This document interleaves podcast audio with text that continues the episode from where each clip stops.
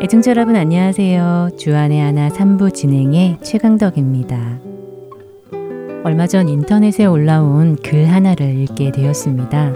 그 글에는 미국에서 있었던 몇 가지 실험 결과가 적혀 있었는데요. 첫 번째 실험은 미국 위스콘신 대학에서 실시한 실험이었습니다. 그 실험은 먼저 학생들에게 과거 20세기 초 그 대학에 있는 도시가 극도로 어려웠던 시절, 당시 사람들은 얼마나 어려운 생활을 했는지를 자세히 보여줍니다. 그 후 학생들에게 자신이 전신 화상을 입거나 비극적 사고를 당해 흉측한 흉터가 생겼다는 상상을 하도록 하지요. 그리고는 상상한 그 상황을 글로 묘사하도록까지 시킵니다. 이 과정을 다 마친 후 실험을 실시한 대학 측은 학생들에게 현재 자신의 삶의 만족도를 평가하여 리포트를 제출하라고 합니다. 과연 학생들이 제출한 리포트에는 어떤 내용이 적혀 있었을까요? 놀랍게도 학생들은 이 실험 직후 자신의 삶을 이전보다 훨씬 더 만족스럽게 느낀다고 평가했습니다. 다음 실험은 뉴욕 주립대에서 있었던 실험입니다. 대학은 실험 대상자들에게 내가 무엇 무엇이라면 좋을 텐데 라는 문장을 주고는 그 문장을 완성하라고 요구합니다. 실험 대상자들은 내가 백만장자라면 좋을 텐데 얼굴이 아주 미인이라면 좋을 텐데 내 삶에 어떤 고난도 없다면 좋을 텐데 등의 답을 적어 넣었지요. 대학 측은 이 일을 다섯 번 반복하도록 지시합니다. 그런 후에 실험 대상자들의 삶의 질을 평가했지요. 혹시 이 실험 후에 이들이 자신의 삶을 어떻게 평가했을지 짐작이 가십니까? 이들은 자신의 삶에 대해 실험 전보다 더 큰 불만을 가지게 되더라는 것입니다. 너무 당연한 결과가 나올 법한 글을 읽어드렸나요? 사람들은 누구나 행복하기를 원하지만 그러나 사람들이 원하는 행복, 만족의 기준은 어이없게도 다른 사람들과의 비교에 의해 좌우된다는 것입니다. 그러나 우리는 잘 압니다. 남들보다 더 나은 환경이 진정으로 우리를 행복하게 해주지는 않는다는 것을 말입니다. 세상 사람들이 추구하는 부와 명예도 세상의 그 어떤 것도 우리를 만족시켜 줄 수 없다는 것을 우리는 잘 알고 있지요. 그러나 그러면서도 조금만 어려운 상황에 직면하게 되면 경제적인 어려움을 겪게 되고 건강상의 문제가 생기기라도 하면 우리는 그 현실에 쉽사리 무너지고 절망해 버리기도 합니다. 기쁨은 온데간데 없이 사라져 버립니다.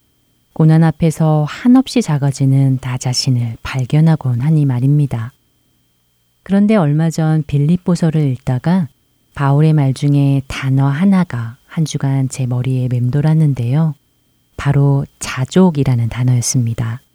사도 바울은 빌립보서 4장 11절과 12절에 이렇게 말씀합니다. 내가 궁핍함으로 말하는 것이 아니니라. 어떠한 형편에든지 나는 자족하기를 배웠노니 나는 비천에 처할 줄도 알고 풍부에 처할 줄도 알아. 모든 일, 곧 배부름과 배고픔과 풍부와 궁핍에도 처할 줄 아는 일체의 비결을 배웠노라. 자족이라는 단어를 사전에서 찾아보니 스스로 넉넉함을 느낌, 스스로 만족하게 여김이라고 하더군요. 스스로 넉넉하다고 만족하다고 말하는 바울. 그러나 이 말을 하고 있는 바울은 지금 어떤 상황에 있습니까? 지금 그는 감옥에 잡혀 있는 신세입니다. 성령님이 이끄시는 곳이라면 어디라도 달려갔던 그였지만 그가 살아온 지난 시간들을 되돌아보면 세상 사람들의 눈에 그리 만족할 만한 삶이 아니었지요. 세상 사람들이 납득할 만큼 만족할 만한 삶과는 거리가 멀어도 한참 먼 삶을 살아왔습니다. 돈이 없어 끼니를 걸러야 할 때도 있었고 억울하게 매를 맞아야 할 때도 있었습니다. 바다 한가운데 표류되어 죽음의 위협도 겪어야 했으며 변변한 집 한 채 없었습니다. 그리고 무엇보다 그에게는 평생을 아픔을 지고 가야 할 병도 있었습니다. 세상 사람들의 눈에 그는 몸도 성하지 않았고 가진 것도 없고 자신을 돌봐줄 가족도 없고 무엇 하나 안정된 것이라고는 없어 보이는 불안한 인생, 고단한 인생, 그것이 바로 바울이었지요. 세상 사람들이 보기에 무엇 하나 스스로 자족한다고 만족한다고 말할 상황이 하나도 없어 보이는데 말입니다. 그런데 우리가 가지는 의문은 그가 빌립보서를 쓰는 내내 놀랍게도 나는 기쁘다고 말한다는 것입니다. 그러면서 나는 어떠한 형편에든지 만족한다고 말하지요. 그는 그것을 비결이라고 표현하고 있는데요. 그가 말하는 자족할 수 있는 비결, 혹시 여러분은 그 비결을 알고 계십니까?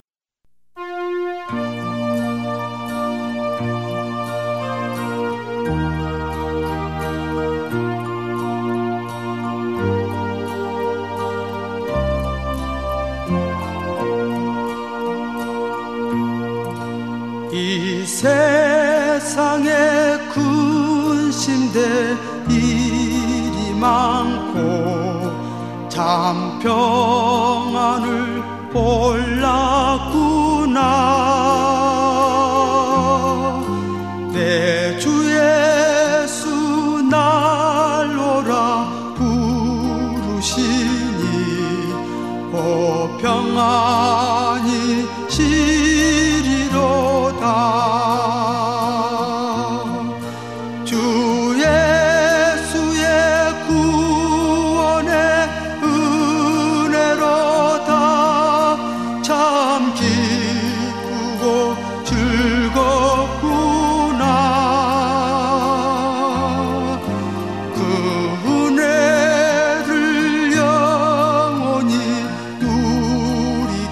in there.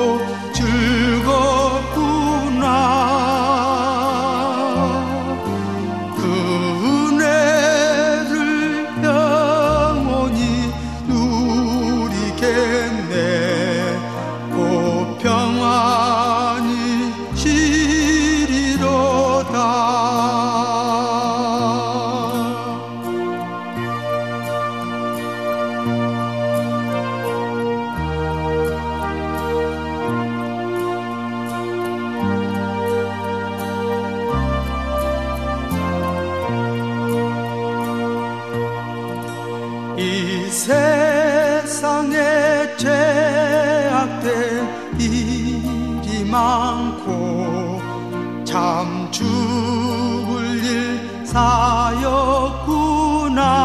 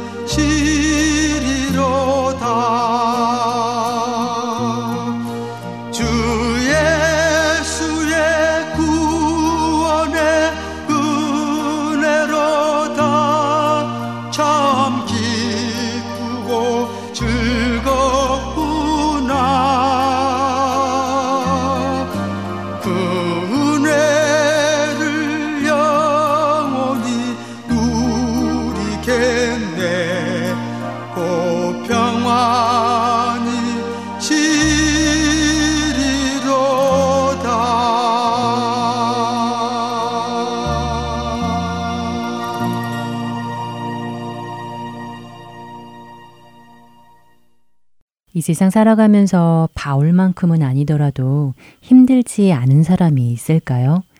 세상 사는 것이 즐겁고 기쁜 일만 있으면 좋겠지만 그렇지 않다는 것이 우리의 고민이지요. 가슴 아파할 일도 많고 힘겨운 일도 많고 슬퍼할 일도 참 많습니다. 그럴 때 여러분은 어떻게 그 상황들을 견뎌 나가십니까? 어떤 힘으로 살아가시는지요? 우리는 지금의 나의 형편이 편안할 때에는 감사하고 기뻐하는 것이 그렇게 어렵지 않습니다. 건강하고 그런대로 사업도 잘 되고 자녀도 별탈 없이 자라줄 때라면 말입니다. 그러나 그렇지 않을 경우라면 어떨까요? 바울이 말하는 자족함이라는 말. 지금의 나의 상황이 어떻건 모든 상황에서 만족할 수 있다는 것이 가능할 수 있을지 말입니다. 비즈니스가 망해 빚더미에 앉게 되어 당장 내일 무엇을 먹고 살아야 할지 암담하다 할지라도 은행 잔고가 바닥이나 당장 이번 달 payment를 낼 돈조차 없을지라도 생사를 오가는 수술을 수차례 하며 매일같이 고통 가운데 있는 그때조차 만족한다고 기쁘다고 말할 수 있을지 말입니다. 어쩌면 고통스러운 이 상황을 하나님을 붙잡고 하루하루 인내할 수는 있을지도 모르겠습니다. 그것은 할 수 있을 것 같습니다. 그러나 이 상황에서 저는 만족한다고까지는 말할 수 없을 것 같습니다. 과연 그런 상황에서 어떻게 기쁘다고 감사하다고 말할 수 있을까요? 바울 사도라고 지금 그가 겪고 있는 이 상황이 힘이 들지 않지는 않을 텐데, 그럼에도 불구하고 어떻게 바울은 이 모든 상황에서 나는 자족하노라고 자신있게 말할 수 있는 것인지, 무엇이 그로 하여금 흔들리지 않는 믿음으로 걸어갈 수 있었는지 정말 궁금해졌습니다. 그런데 그는 그 비결을 바로 다음 절인 13절에 이렇게 말합니다. 내게 능력 주시는 자 안에서 내가 모든 것을 할 수 있느니라 라고 말입니다. 자족이라는 말의 성경사전은 그리스도의 능력 안에 거함으로 얻게 되는 완전한 내적 만족이라고 말하며 그것은 하나님께로만 오는 만족이라고 표현을 합니다. 그러니까 내가 자족할 수 있는 이유가 지금 내게 일어나고 있는 이 모든 일이 하나님께서 내게 허락하신 일이라는 것입니다. 지금 내게 어떠한 일이 일어났다면 그 일이 비록 나의 눈에 좋지 않게 보일지라도 그것은 그냥 우연히 일어난 일이 아니라는 것입니다. 그분이 나에게 그 일이 일어나도록 허락하셨다면 우리가 겪어야 할 그 고통마저도 아무 목적 없는 것이 아니라는 것입니다. 우리를 향한 하나님의 분명한 목적이 반드시 있다는 것이지요. 만약 내 안에 그 믿음이 있다면 내 삶의 모든 상황을 바라보는 나의 시선은 달라질 것입니다. 하나님의 시선으로 바라보고 결정하고 행동하게 될 것입니다. 두려운 상황, 절망적인 상황 속에서 주님의 눈으로 바라보며 그분의 인도하심을 간구하게 될 것입니다. 왜냐하면 하나님께서 저와 여러분을 향한 분명한 목적이 있으시다면 그 고통스러운 상황 가운데 절대 우리를 홀로 남겨두지 않으실 것이기 때문이지요. 그렇게 사도 바울은 내게 능력 주시는 자 안에서 내가 모든 것을 할 수 있느니라 라고 말할 수 있었던 것입니다. 바울은 내가 자족할 수 있는 힘, 그 능력은 나로 인함이 아니라 주님께서 내게 능력을 주시기 때문이라고 말씀합니다. 내게 그 능력을 주시는 분 안에 내가 있기에 이 모든 상황 속에서 실족하지 않고 넉넉히 견뎌낼 뿐만 아니라 이것으로 충분하다고 만족한다고 그는 자신있게 말할 수 있었던 것입니다. 그렇기에 바울은 항상 기뻐할 수 있었던 것이 아니겠습니까? 세상 사람들은 기쁜 일에 기뻐합니다. 만족할 만한 상황에 만족합니다. 감사할 일이 내게 일어날 때 감사합니다. 그러나 우리의 기준은 나의 환경이 아니라 나의 처지가 아니라 우리 기쁨의 원천은 하나님이심을 믿습니다. 우리가 세상 사람들이 추구하는 행복을 똑같이 추구하고 오늘 나에게 닥친 현실에 동일한 반응을 보인다면 그들과 무엇이 다르겠습니까? 무엇으로 내가 그리스도를 따르는 사람임을 증명해낼 수 있겠는지요? 그런 바울을 보면서 오늘 저의 모습을 들여다보게 됩니다. 절망 가운데 있을 때 나의 반응이 어떠했는지 생각해 봅니다. 자족이란 내게 주신 모든 것에 만족하는 믿음일 것입니다. 내게 좋게 보이는 것이든 고난이든 역경이든 그것이 죽음이라 할지라도 그 모든 것을 허락하신 하나님을 신뢰하는 것 말입니다. 상황과 처지에 좌우되는 값싼 기쁨이 아니라 주님으로 인한 기쁨이 우리 안에 늘 넘쳐나기를 간절히 원합니다. 그 기쁨이 우리 안에 언제나 충만하여서 어떤 상황에서도 그 기쁨을 빼앗기지 않는 우리 되기를 바랍니다. 그럴 때 그런 우리를 보고 세상 사람들이 놀라워하지 않겠습니까? 어떻게 저런 상황에서 저 사람은 기뻐할 수 있지? 라며 우리를 궁금해하지 않을런지요. 그런 우리를 보고 그들이 예수 그리스도를 바라볼 수 있었으면 좋겠습니다. 끝으로 베드로전서 5장 10절을 읽어드리겠습니다. 모든 은혜의 하나님, 곧 그리스도 안에서 너희를 부르사 자기의 영원한 영광에 들어가게 하시니가 잠깐 고난을 당한 너희를 친히 온전하게 하시며 굳건하게 하시며 강하게 하시며 털을 견고하게 하시리라. 오늘 나에게 일어나는 그 어떤 일도 하나님께서 주관하고 계시고 그 모든 상황들을 통해 하나님의 선을 이루어 가시는 분이라는 믿음으로 오늘 하루를 기쁨으로 살아가는 우리 모두 되기를 원합니다. 그리하여 모든 상황 속에서 하나님의 눈으로 바라보며 그분의 인도하심을 간구하며 나아가시기를 소원하며 찬양 후에 주안의 하나 삼부 준비된 순서로 이어드립니다.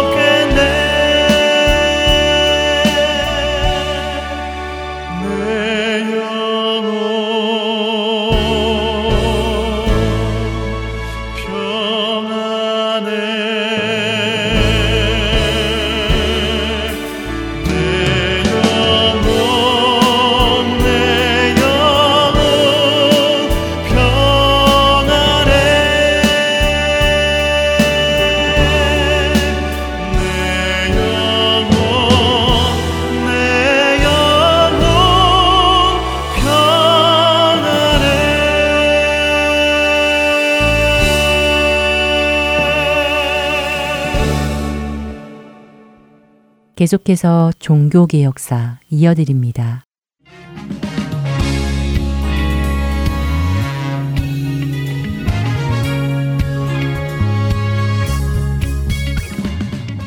청자 여러분 안녕하세요. 종교개혁사 진행의 최승진입니다.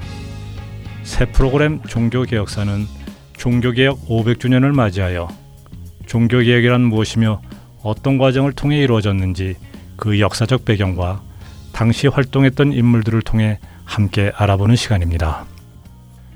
종교개혁하면 1517년 마틴 루터가 부패한 교회를 비판하며 95개조의 반박문을 내걸었던 사건을 먼저 떠올리게 되는데요. 이것이 종교개혁의 시발점이 되었다고 볼 수 있겠지요. 그러나 이 일이 일어났던 때보다 훨씬 이전부터 부패한 교회와 성직자들을 비판하며 성경적인 교회의 모습을 회복하고자 했던 많은 사람들이 있었습니다. 그 대표적인 인물로 존 위클리프, 얀 후스, 에라스무스 등을 들 수 있는데요. 이들은 마틴 루터보다 100년 혹은 200년 정도 앞선 시대의 사람들로 종교개혁의 선구자라고 불려지고 있습니다. 이 종교개혁의 선구자들은 당시 교회의 어떤 점을 비판하고 어떤 활동을 했을까요?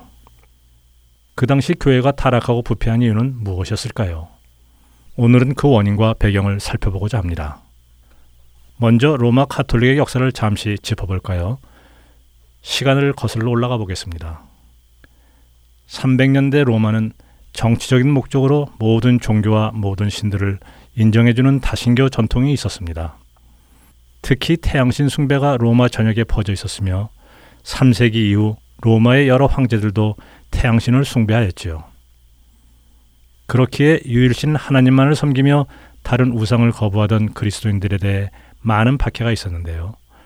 313년 밀라노 칙령을 통해 기독교를 종교로 인정해주고 그리스도인들에 대한 박해도 끝나게 되었습니다.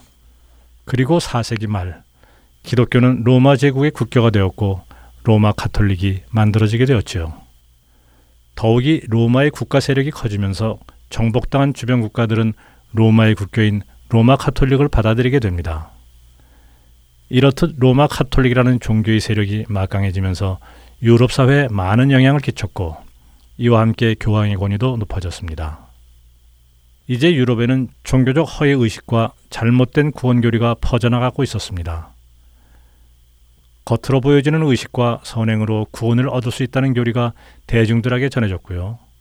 성만찬을 할 때 사제가 축성 기도를 하면 떡과 포도주가 실제로 그리스도의 몸과 피로 변한다고 믿는 미신적인 문화까지 생겼습니다. 이러한 미신적인 문화를 지키기 위해 그리스도의 피로 변한 포도주를 흘리면 안 된다는 이유로 성찬식에서 일반 성도들에게 떡만 주고 포도주는 주지 않았지요.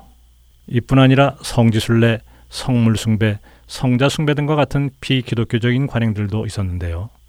성인의 유해나 유물이 있는 곳으로 순례를 가며 그 수도원에 큰 돈을 내기도 하고 이러한 성인의 유해나 유물이 신성한 효력을 지녔다고 믿었기에 성물을 사고 파는 일이 많았다고 합니다.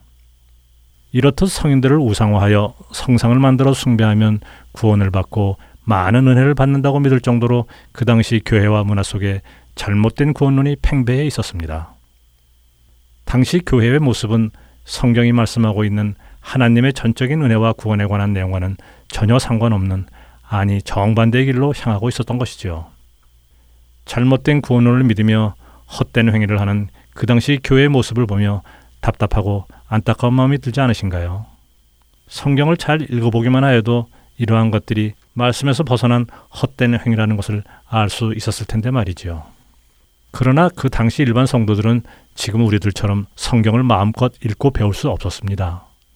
그 이유는 교황청에서 성경이 다른 언어로 번역되는 것을 금지했고 일반 성도들이 성경을 읽고 배우는 것조차 허락되지 않았기 때문이죠. 성경을 읽어본 적도 없고 말씀을 알지 못하는 사람들은 성직자들이 전해주는 말에만 의지하여 살 수밖에 없었고 성직자들은 사람들의 영적 무지함을 이용해서 권력과 부를 축적해 나갔지요. 권력과 부가 쌓이자 사제 전용 율락가가 있을 정도로 성적 타락도 심해졌으며 로마 카톨릭 교회는 화려한 성당을 짓고 예술품을 사들이는 등 그 사치와 향락은 더해갔습니다. 이 가운데 부패하고 타락한 교회와 성직자들을 비판하며 반기를 드는 사람들이 생기기 시작했는데요. 이들의 공통점은 성경을 읽고 공부하면서 진리를 깨닫게 되었다는 것입니다. 하나님 외에 누구도 경배의 대상이 될 수 없기에 당시 유행했던 성인숭배, 성물숭배 등은 잘못된 것이며 예수님 한 분만이 중보자이시기에 하나님의 대리자임을 자처했던 당시 교황들의 주장 역시 비성경적인 것이었죠. 성경 말씀을 근거로 당시 잘못된 가르침과 관습을 비판하고 성경적 교회의 모습을 회복하고자 했던 사람들을 통해 영적 암흑기와 같았던 시대에 조금씩 진리의 빛이 비추기 시작했습니다. 다음 시간에는 그 첫 번째 인물로 존 위클리프에 대해 살펴보도록 하겠습니다. 종교개혁사 여기서 마칩니다. 다음 시간에 뵙겠습니다. 안녕히 계세요.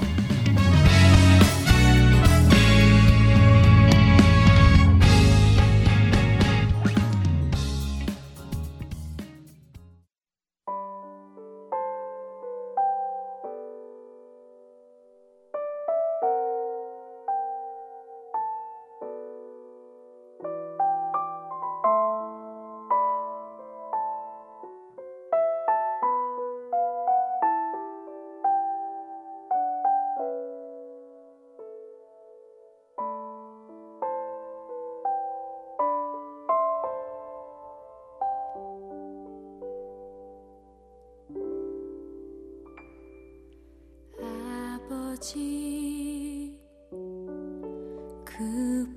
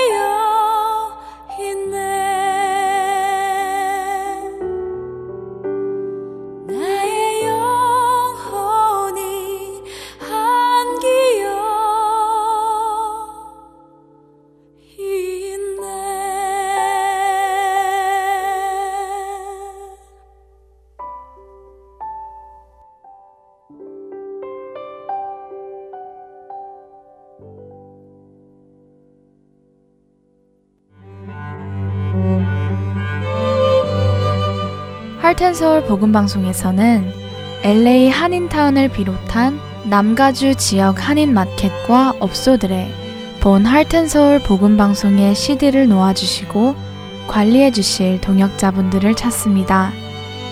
복음을 전하는 이 사역에 동참하실 분들은 복음방송 전화번호 602-866-8999로 연락 주시기를 부탁드립니다.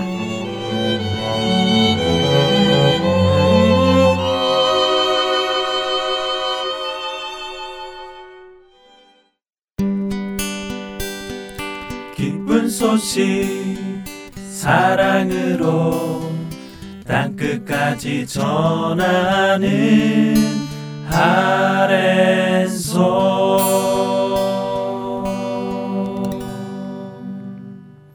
계속해서 아브라함의 하나님 함께 하시겠습니다.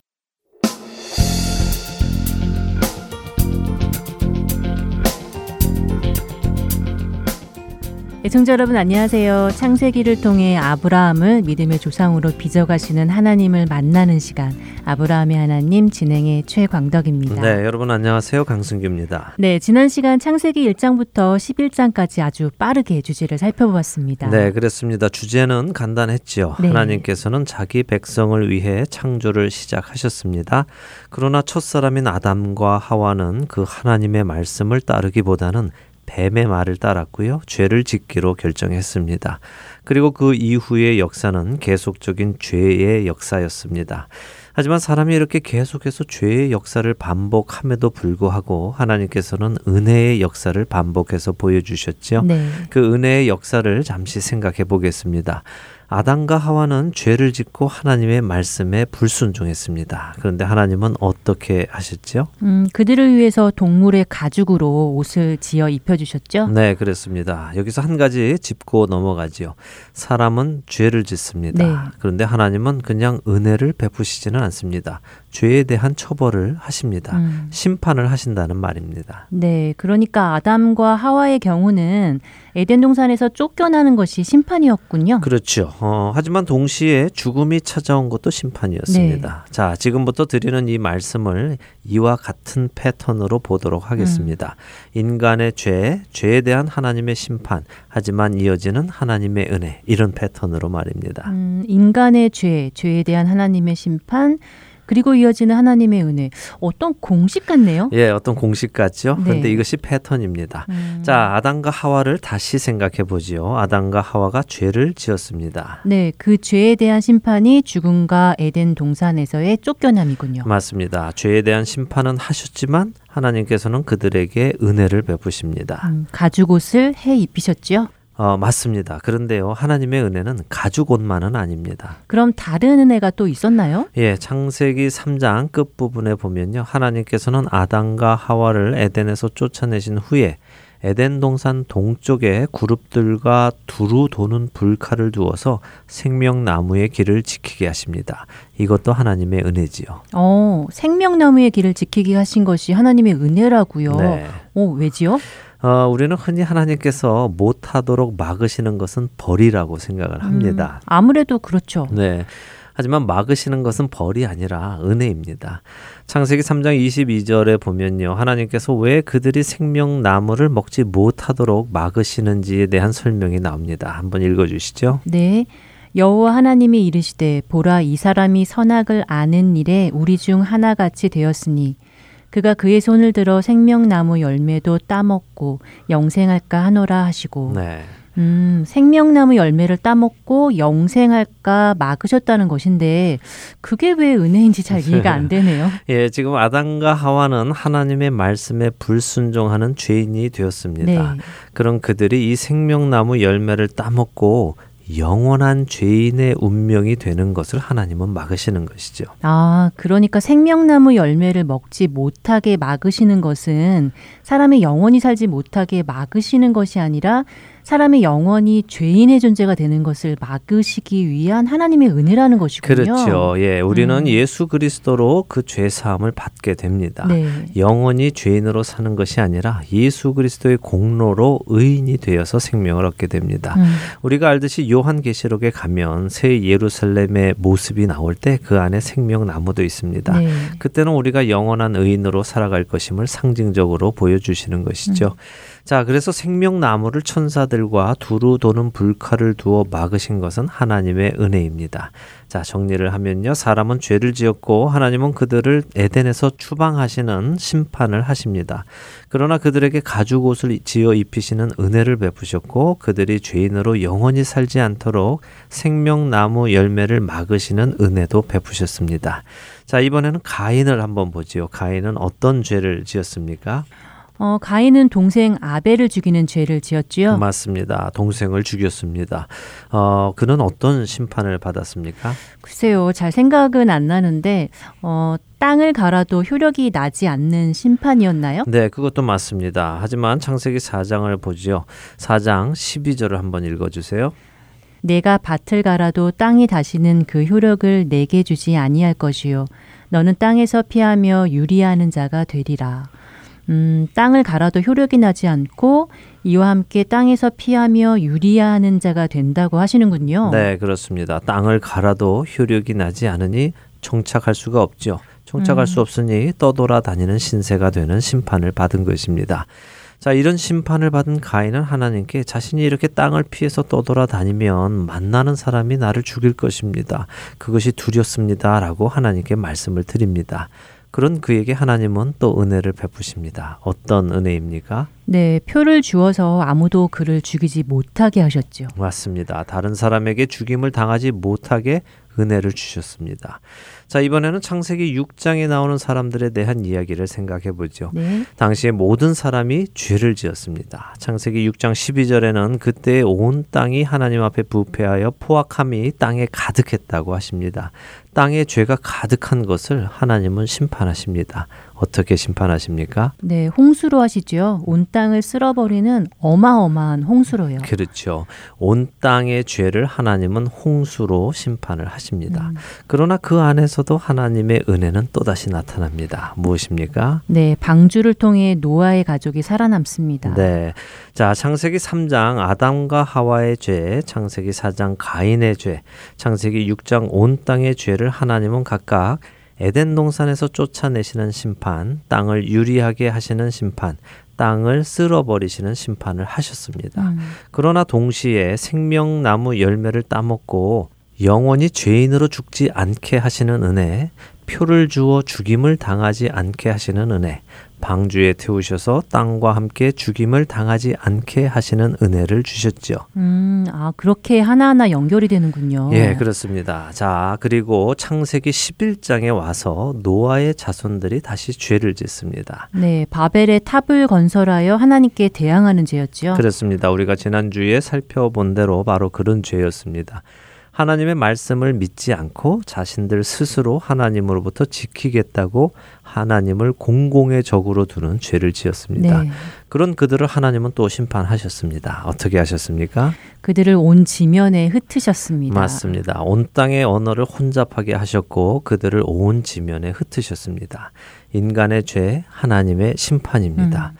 자, 그렇다면 이번에도 역시 하나님의 은혜가 또 나와야 되겠죠? 그렇죠. 지금까지 패턴을 보면 인간의 죄, 죄에 대한 심판, 그리고 하나님의 은혜가 반복적으로 나왔으니까요. 네.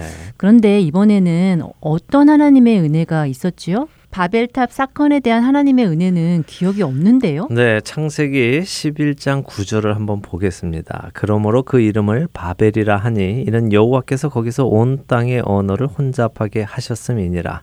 여호와께서 거기서 그들을 온 지면에 흩으셨더라. 자, 바벨의 탑을 쌓은 사람들의 죄를 향한 하나님의 심판이 기록되어 있습니다. 네. 그리고 이제 그 다음에 심판 다음에 이르는 하나님의 은혜가 기록이 되어 있는데요. 다음 절인 10절부터 읽어 볼까요?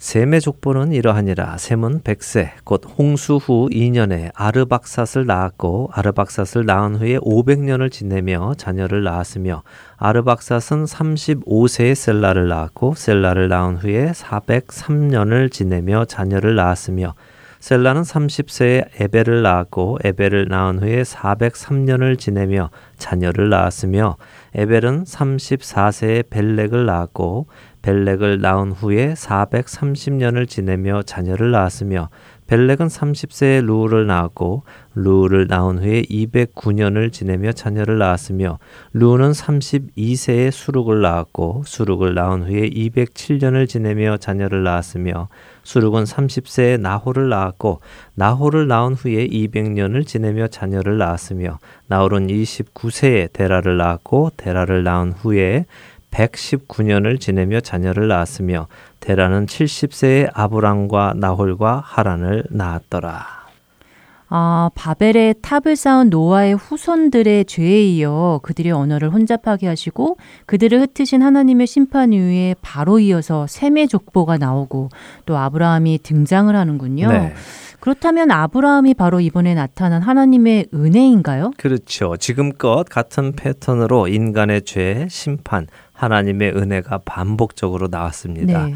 그리고 하나님을 향한 온 인류의 반역인 바벨탑 그 사건에 대한 하나님의 은혜는 바로 아브라함을 통한 은혜입니다. 음, 그리고 그 은혜는 바로 미래에 오실 메시아를 통한 완전한 구원이고요. 그렇죠. 바벨에 있었던 사건에 대한 하나님의 은혜는 아브라함으로 시작하여 예수 그리스도를 끝으로 맺어지는 원대한 은혜입니다. 아, 이제 왜 아브라함이 창세기 11장에 나왔는지 이해가 되는 것 같습니다.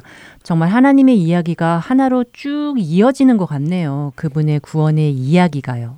네, 지난 시간 말씀드렸습니다. 갑자기 아브라함이 턱하고 나타나는 것이 아니라요. 하나님의 완전하신 계획 속에서 인류의 죄를 심판으로 끝내지 아니하시고 은혜로 구원해 주시는 그분의 사랑의 성품이 아브라함이라는 한 사람을 선택하심으로 우리에게 시작되는 것입니다. 하나님을 반역한 온 인류, 그 온 인류를 향한 하나님의 은혜는 바로 아브라함으로 시작되는 것입니다. 자, 이제 본격적으로 창세기 12장을 읽어가면서 하나님의 은혜의 손길을 보기 원합니다. 네, 시작해 보지요. 자, 먼저 11장 끝은 아브라함의 등장과 함께 아브라함의 아버지인 데라가 식구들을 데리고 갈대아인의 우르를 떠나 가나안 땅으로 가고자 했다고 하십니다. 네. 그런데 가다가 하란이라는 곳에 이르러 거기에 거류하였다고 하지요. 네. 성경은 데라가 왜 가나안 땅으로 가려고 했는지에 대해서는 설명이 없습니다. 그냥 그가 가나안 땅으로 가려고 떠났는데 가다가 중간 정도 지점인 하란에 이르러서는 더 이상 가지 않고 그 땅에 거류했다고 합니다. 그리고 11장의 마지막 절인 32절은 데라가 나이가 205세가 되어 하란에서 죽었다라고 합니다. 자, 이제 12장 1절을 읽어 주시죠.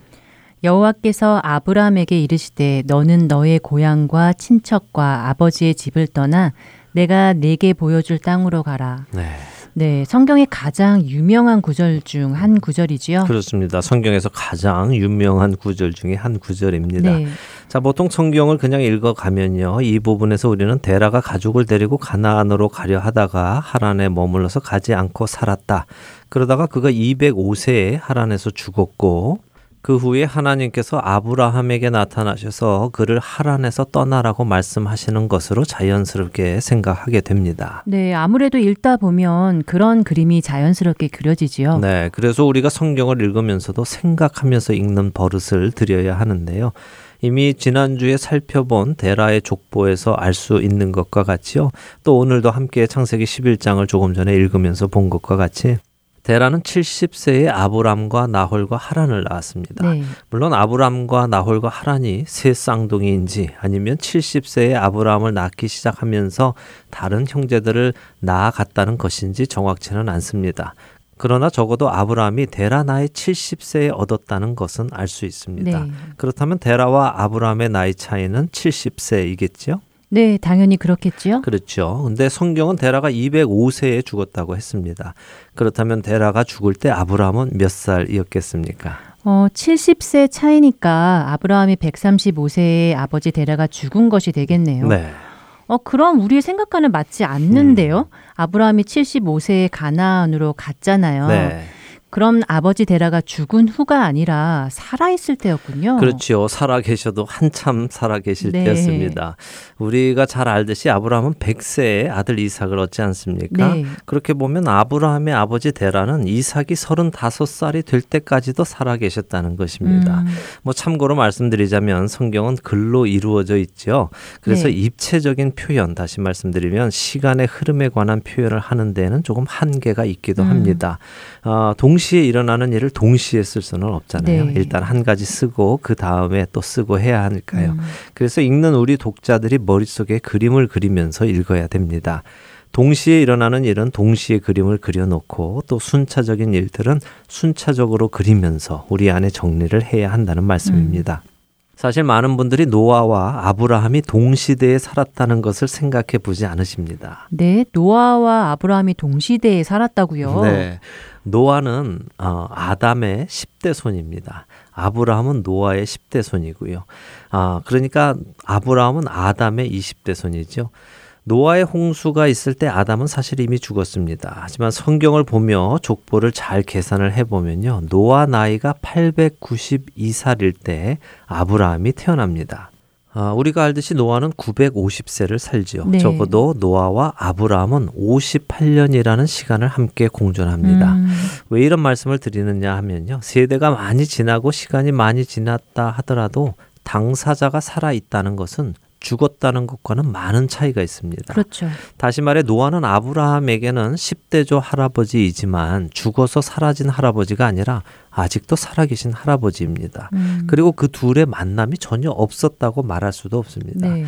제가 드리려는 말씀은 적어도 노아 할아버지로부터 노아의 자손들은 하나님의 살아계신과 하나님의 물의 심판 그리고 그분의 약속 이런 것들에 대해 들어보았을 것이라는 말씀을 드리려는 것입니다. 어, 할아버지가 살아계시다면 충분히 가능하겠네요. 예, 저는 그렇다고 생각합니다. 적어도 아브라함은 하나님에 대해 지식이 있었다는 것이죠. 음. 하나님이 누구신지 전혀 모르는 것이 아니라 하나님을 알고 있었기에 하나님께서 그에게 너는 너의 고향과 친척과 아버지의 집을 떠나 내가 내게 보여줄 땅으로 가라 하셨을 때 그분의 음성을 듣고 일어나 그 말씀대로 떠나갔을 것이라는 것입니다. 음, 그럴 수도 있겠네요.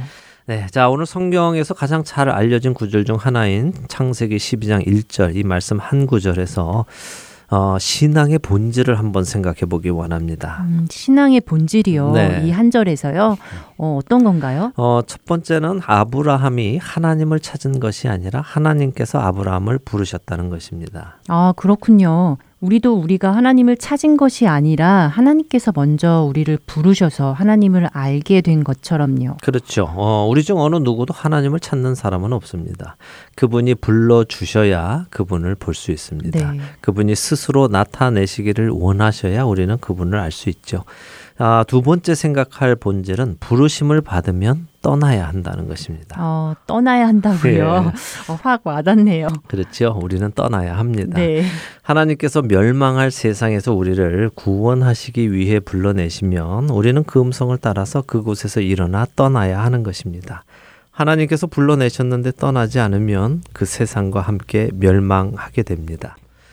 자, 마지막으로 이 창세기 12장 1절에서 보는 신앙의 본질은 우리의 떠난 그 길은 하나님이 인도하신다는 것입니다. 음. 자, 하나님께서는 그냥 떠나라고 하시지 않으셨습니다. 내가 네게 보여줄 땅으로 가라고 하시죠. 그냥 네가 알아서 가 하시는 것이 아니라 내가 내게 보여줄 것이니까 그 땅으로 가라고 하십니다.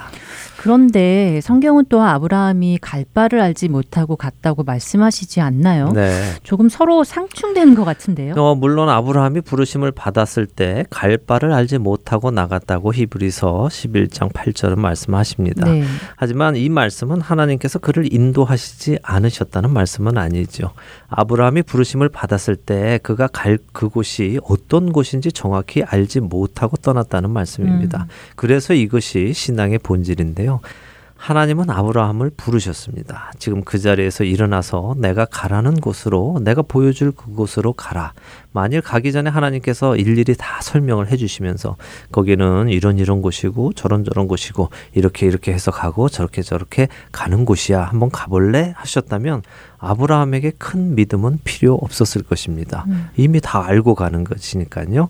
그러나 알지 못하지만 나를 가라고 하신 그 하나님의 음성을 의지하고 발걸음을 내딛는 것이 바로 믿음의 첫 걸음이지요. 어, 우리가 알지 못하는 그곳까지 가는 그 발걸음을 하나님께서 친히 인도하신다는 것입니다. 우리도 마찬가지입니다. 네. 처음에 예수님을 믿기로 작정할 때 사실 우리는 천국이 어떤 곳인지 잘 모르고 작정합니다. 그분이 예수님이시고 그분이 나를 살리신 분이시기에 그분이 가자고 하시는 그곳을 가기 위해 그분을 따르기로 결심한 것이지요. 실제로 성경은 우리가 살 천국에 대해서 그렇게 많이 설명하고 계시지 않습니다. 사실 우리는 천국이 어떤 곳일지도 잘 모릅니다. 그곳에서 무엇을 하며 영원한 삶을 살지도 잘 모릅니다. 성경은 그런 말씀을 상세하게 설명하지 않으시니까 그렇습니다. 그저 몇 줄로 그곳에는 사망이 없고 눈물도 없고 애통하는 것이나 곡하는 것이나 아픈 것이 다시 있지 않다 하는 정도로 설명하시죠. 생각해보니 그렇네요. 결국 우리 믿음의 첫걸음도 아브라함처럼 갈 바를 알지 못하고 나아가는 것이군요. 네, 그렇지만 그 길은 혼자 가는 것이 아니라 네. 그분이 보여주시고 함께 동행해 주신다는 것입니다. 자, 이것이 창세기 12장 1절에서 보는 신앙의 본질입니다. 이제 다음 주부터는 조금 더 자세히 보도록 하겠습니다. 네, 오늘 인간의 죄와 죄에 대한 심판, 그리고 이어지는 하나님의 은혜를 살펴보면서 아브라함의 등장이 하나님의 은혜임을 생각해 보았고, 또한 신앙의 본질을 생각해 보았습니다. 네. 어, 다음 이 시간에도 계속해서 하나님을 더 알아가기 원합니다. 네, 함께 해주신 여러분들께 감사드립니다. 저희는 다음 주 이 시간에 다시 찾아뵙겠습니다. 안녕히 계십시오. 네, 안녕히 계세요.